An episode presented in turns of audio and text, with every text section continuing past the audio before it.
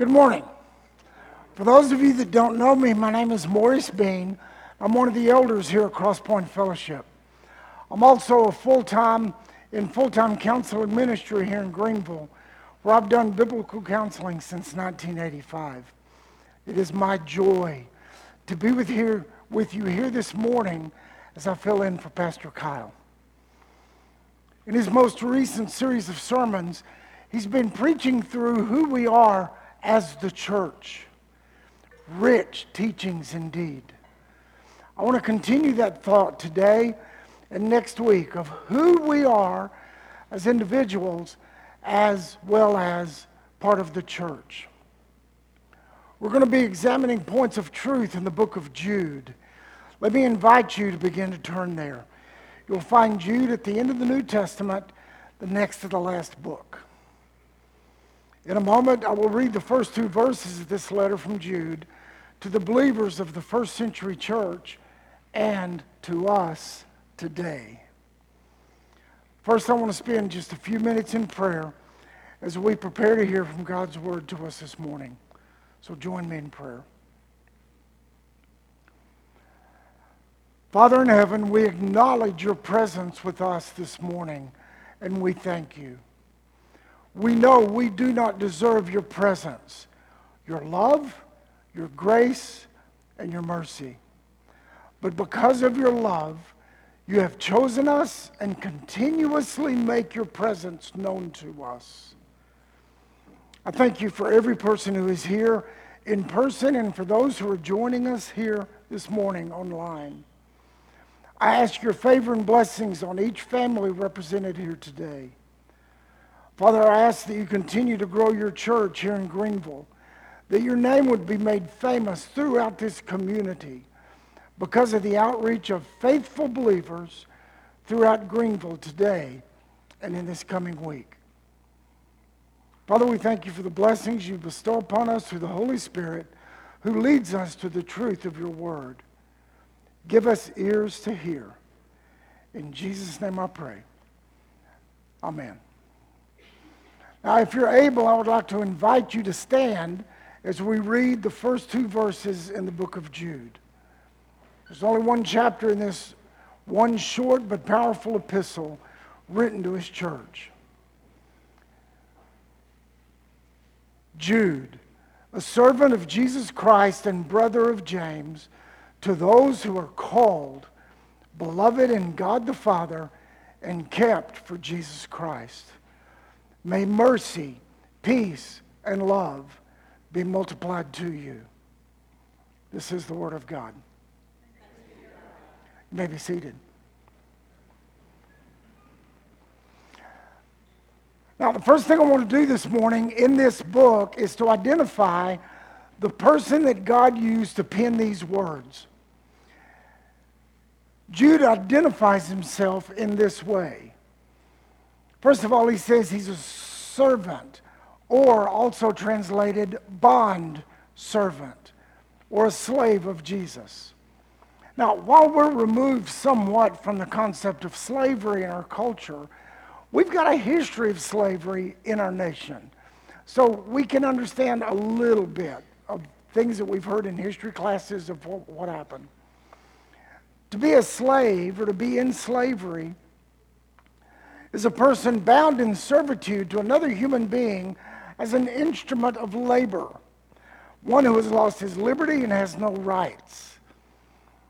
The word that Jude uses here in this passage, though, is a little bit different. It's also translated bond servant. A bond servant was someone who voluntarily put themselves into servitude of another person. He didn't have to, or she didn't have to, but they chose to. Now, in that day and time, in order to distinguish between a slave and a bond servant or a bond slave, the bond servant would lean against the doorpost or a post, and they would take an awl and a hammer and mangle the earlobe. So that distinguishing mark was with them forever. It couldn't go away. Now, we don't know whether Jude actually marked his ear or not, but he proclaims that that is who he is. He's a bondservant of Jesus Christ. Secondly, he identifies himself as the brother of James. Now, there's several Jameses in the New Testament story. So, which is the brother, which is the James he's speaking of? It's unlikely that he's speaking of the apostle James. Because in verse 17, he refers to the apostles in the third person. Jude 17. But you must remember, beloved, beloved, the predictions of the apostles of our Lord Jesus Christ. Because here Jude speaks of the apostles in the third person.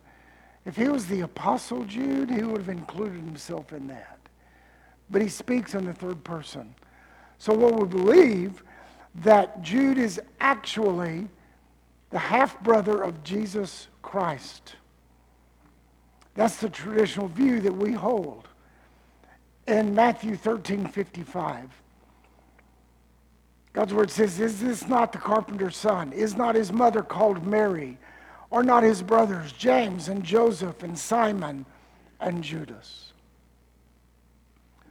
And like his earthly brothers, Jude did not believe in Jesus as the Messiah prior to his resurrection. In John 7, verses 3 through 5. So his brothers said to him, Leave here and go to Judea, that your disciples also may see the works you are doing. For no one works in secret if he sees to be known openly. If you do these things, show yourself to the world, for not even his brothers believed in him.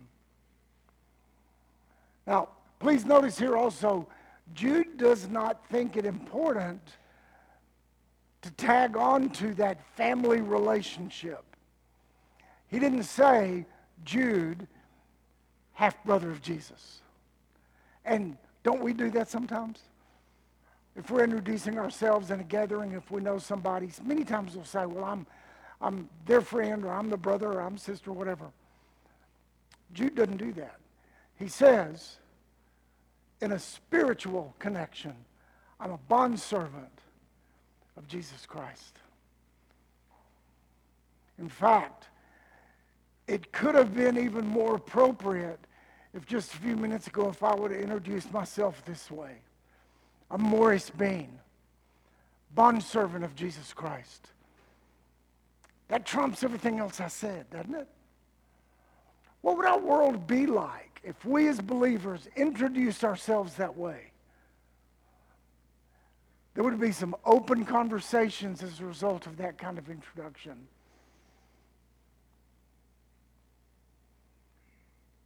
Now that we've identified the person that God used to pen these words, we can dig into the first part of this message.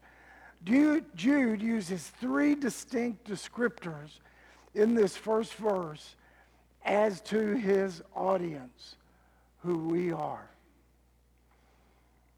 It says in verse 1 Jude, servant of Jesus Christ and brother of James, to those who are called, beloved in God the Father, and kept for Jesus Christ. So that first descriptor is called. Those who have been called. And I got to tell you, this is one of my favorite verses, in, or favorite words in Scripture that we are called. I want to begin this examination of the word called with the truth revealed in Scripture that God is the active agent in every aspect of our life, including our salvation. Romans 8, 28 through 30. We know that those who love God, all for those who love God, all things work together for good. For those who are called according to his purpose. For those whom he foreknew, he also predestined to be conformed to the image of his Son, in order that he might be the first, firstborn among many brothers. And those whom he predestined, he also called. And those whom he called, he also justified. And those whom he justified, he also glorified. Continue in Romans in verses, chapter 9, verse 21 through 26. Has the potter no right over the clay to make out of the same lump one vessel for honorable use and another for dishonorable use? What if God, and that what if is also translated sometimes since, since God, desiring to show his wrath and to make known his power, has endured with much patience vessels of wrath prepared for destruction, in order to make known the riches of his glory for the vessels of mercy, which he has prepared beforehand for glory. Even us whom he has called, not only from the Jews, but also from the Gentiles. Now, why would God specifically call us to salvation? we are called by God because we are counted by him as those who are beloved. We are beloved by God the Father. The word here is the word agape, which points to an unconditional love. We see that in one of our favorite verses, probably the first verse I memorized, maybe the first verse y'all memorized in Vacation Bible School when I was a junior. Not just junior, junior, but in the junior class in the Baptist church. John 3:16 For God so loved the world that he gave his only son that whoever believes in him should not perish but have eternal life. It was the love of God that directs this. In 1 John 3 1, see what kind of love the Father has given us, that we should be called children of God. And so we are. The reason why the world does not know us is that it did not know him. You see, our salvation was not something that I decided on. It's not something that you just decided on. It wasn't happenstance, not a bit of luck, and it's much more than just a fortunate circumstance. No, our salvation is the result of God's calling us. In His sovereign majesty, He has chosen surgically each one of us for salvation. He picked and he drew. Jesus himself said in John 6 44, No one can come to me unless the Father who sent me draws him, and I will raise him up on that day, on the last day. Now, back to my earlier mention that Jude being a voluntary bondservant of the Lord Jesus Christ. While it is absolutely true that God is the active agent in our salvation, by calling us, we also have a daily choice that we make in following Jesus in our lives.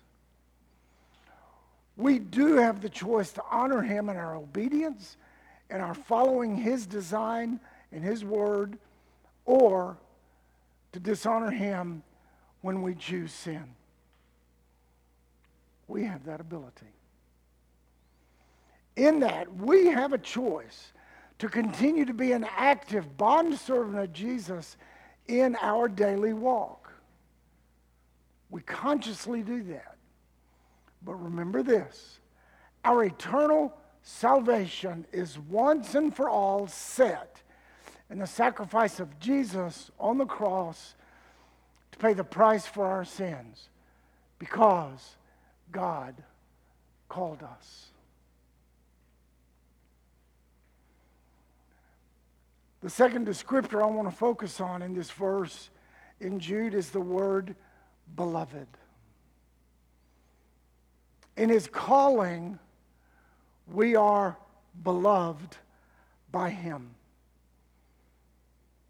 Romans 9:25 says, as indeed he says in Hosea, those who were not my people, I will call my people. And her who was not beloved, I will call beloved. Once again, we see who the active agent is it's God the Father. He called us because of his love for us. He loved us first, called us, and then we are loved by him now and for all eternity. In Ephesians 5:1 we're also told be imitators of God as beloved children. God's love for us has a condition on us. We are to be imitators of God, to follow his direction, to be obedient to his commandments, to share the gospel with others around us. What word is it we share? We've already said it this morning, John 3:16. For God so loved the world that he gave his only son that whoever believes in him should not perish but have eternal life. Now, each word in the scripture that's translated the English word L O V E, love, is a verb. It's an action word. These words are not speaking of warm, fuzzy feelings, not speaking of emotions of any kind, but of an action. The five words we see in Scripture translated as love agape, phileo, storge, epithumia, and eros. All of those are verbs.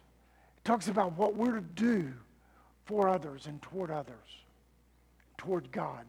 They're all verbs. So, what did God then do for us, His beloved? Well, he sent His Son to die on the cross to pay the price for our sins, to be able to have a reconciled relationship with Him for eternity, sealed completely. Romans 5 8 says, But God shows His love for us in that while we were still sinners, Christ died for us. Because we are beloved by God, we then have the ability to love Him and each other as well.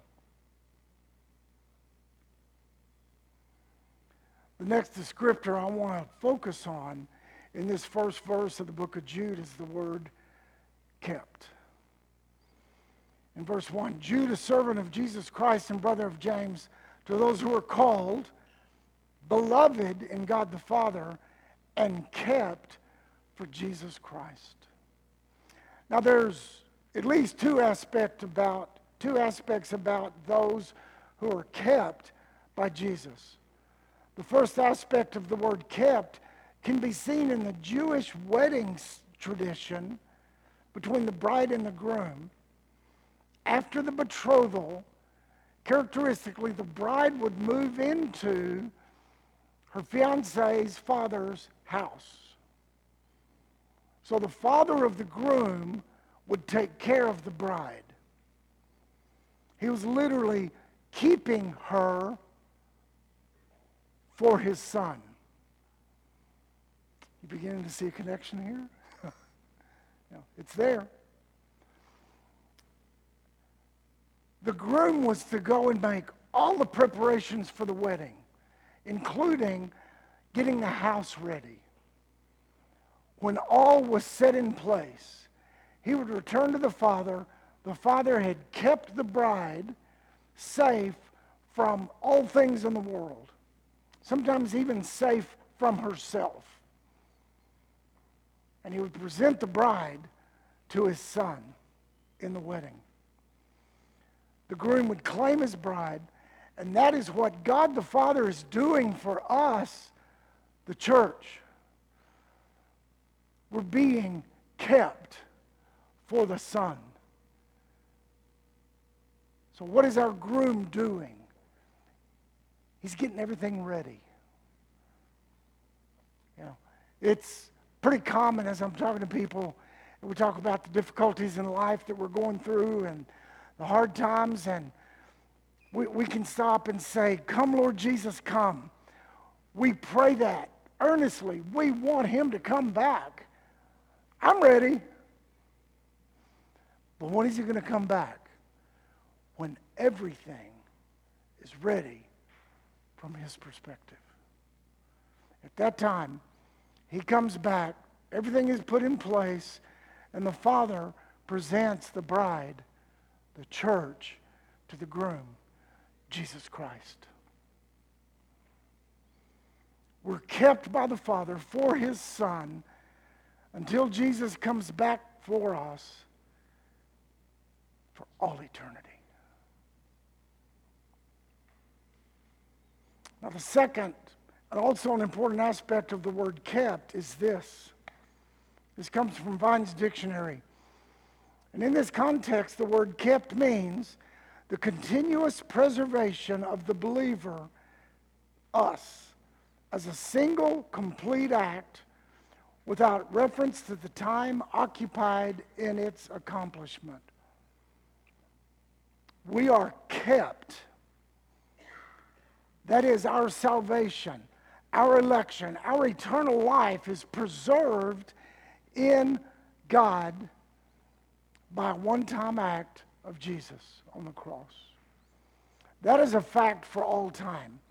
We then demonstrate that belief by our public profession of faith in Jesus Christ as our Lord and Savior. You see the permanence here. The eternal promise that God provides us through the life of Jesus here on the earth, the death of Jesus, the burial of Jesus, the resurrection of Jesus on the third day, the 40 days that Jesus remained on the earth, appearing to over 500 believers, and then the ascension of Jesus back to the throne room of heaven, sitting on the right hand side of the throne of God, where even now he sits as our mediator. Jesus' Jesus's decision to pay the price for our sins is that one time act. And it's that one time act of, on his part to keep us for all eternity.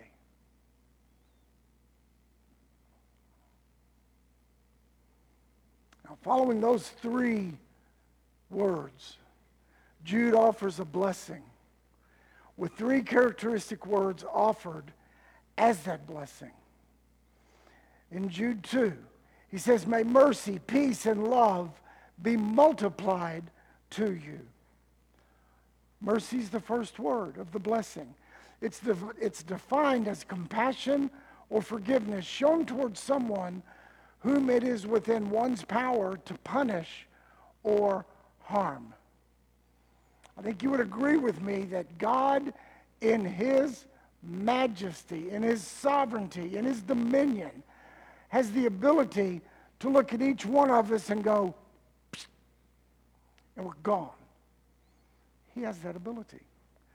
But He chooses to pour out His mercy in His holiness, in His active agency in every aspect of our life he has the absolute authority in the, in the universe to dole out punishment toward the evil in this world, us included. However, because of his love for us, because we're called, beloved, and kept, he demonstrates his mercy toward us.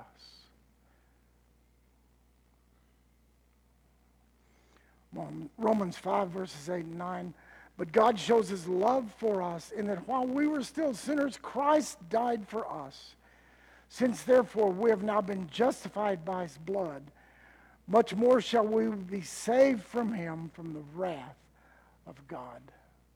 So mercy can also be defined as the outward manifestation of pity. Mercy is the act of God as he gives us what we do not deserve. His love is poured out to us, is His mercy. The second word in this blessing then is peace. Peace is the resulting experience in the human heart. The word peace describes the harmonized relationship between God and man. We are no longer at war with God, we are at peace with God. In Jesus' own words in John 14 27, he described to his disciples that he was leaving them, and he was leaving them something. In John 14, 27, he says, Peace I leave with you. My peace I give you, not as the world gives gifts, do I give to you. Let not your hearts be troubled, neither let them be afraid. And God speaks through Paul in the letter to Philippi about his promised peace as we follow him obediently. Philippians 4, 6 through 7. Do not be anxious about anything, but in everything by prayer and by petition, with thanksgiving, make your requests be made known to God. And the peace of God, which surpasses all understanding, will guard your hearts and your thoughts in Christ Jesus. Notice here, God did not promise that it'll give us all the answers that we want. He did promise a peace that goes beyond understanding. It's a peace that goes beyond what we would have if we had all the answers. It's beyond that. The third word of the blessing Jude gives us follows mercy and peace, and it's the word love. As I said before, this word love is the Greek word agape. And it's used here to denote the type of love that God has for us and that we are to learn to have for Him. And being expressed to one another as fellow heirs of the grace of life. The word agape is a verb, as I said earlier. What kind of love then is this? Once again, we see the best example of this word in that passage. I'll go once more today to John 3:16. For God so loved the world. The way he loved us is this. He gave his only son that whoever believes in him should not perish but have eternal life. It's only through Jesus Christ that we can experience the love of God. And having experienced this love our, ourselves, we have the ability to then love others without any expectation of anything in return. Because that's what agape love is. Has no expectation to it.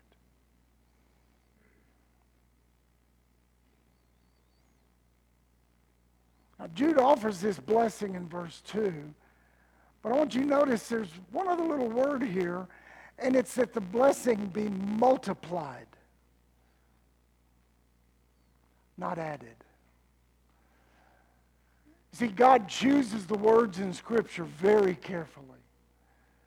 This wasn't just an accidental word. God placed this word in that for us to understand.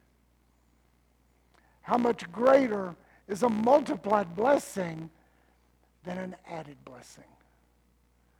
If God adds something to me, then I've got it. But it may end there. No. God multiplies that blessing. It works like this.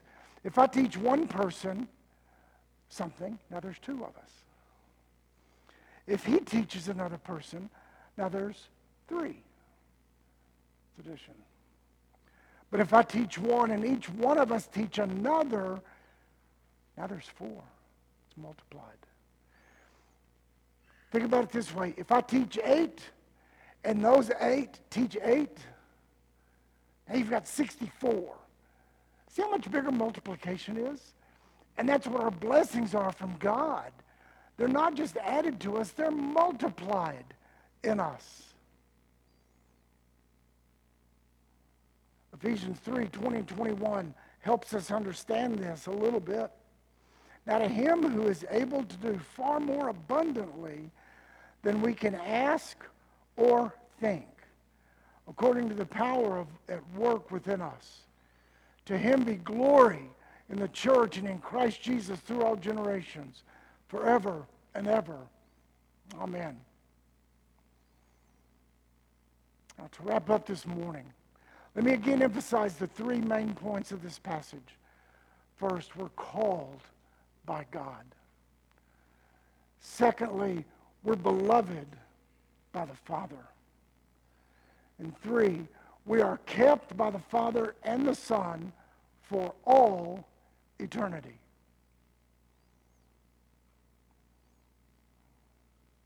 Bow with me in prayer. Father in heaven, I thank you for these truths revealed through the power of the Holy Spirit this morning that you spoke so many years ago, and they are still absolutely true today.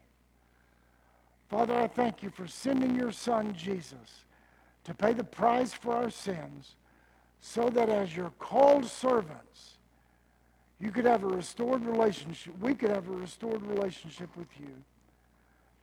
Father, I also thank you that we, the bride of Christ, are kept by you for your Son, our bridegroom, for all eternity. Father, I pray for this fellowship that your truth would go forward from this place this morning to this community, and that they will be faithful to demonstrate your love to a lost and dying world around them. May they strive to be salt bearers to a tasteless world and light bearers to a darkened world. I pray these things in the name of Jesus Christ, our Savior. Amen.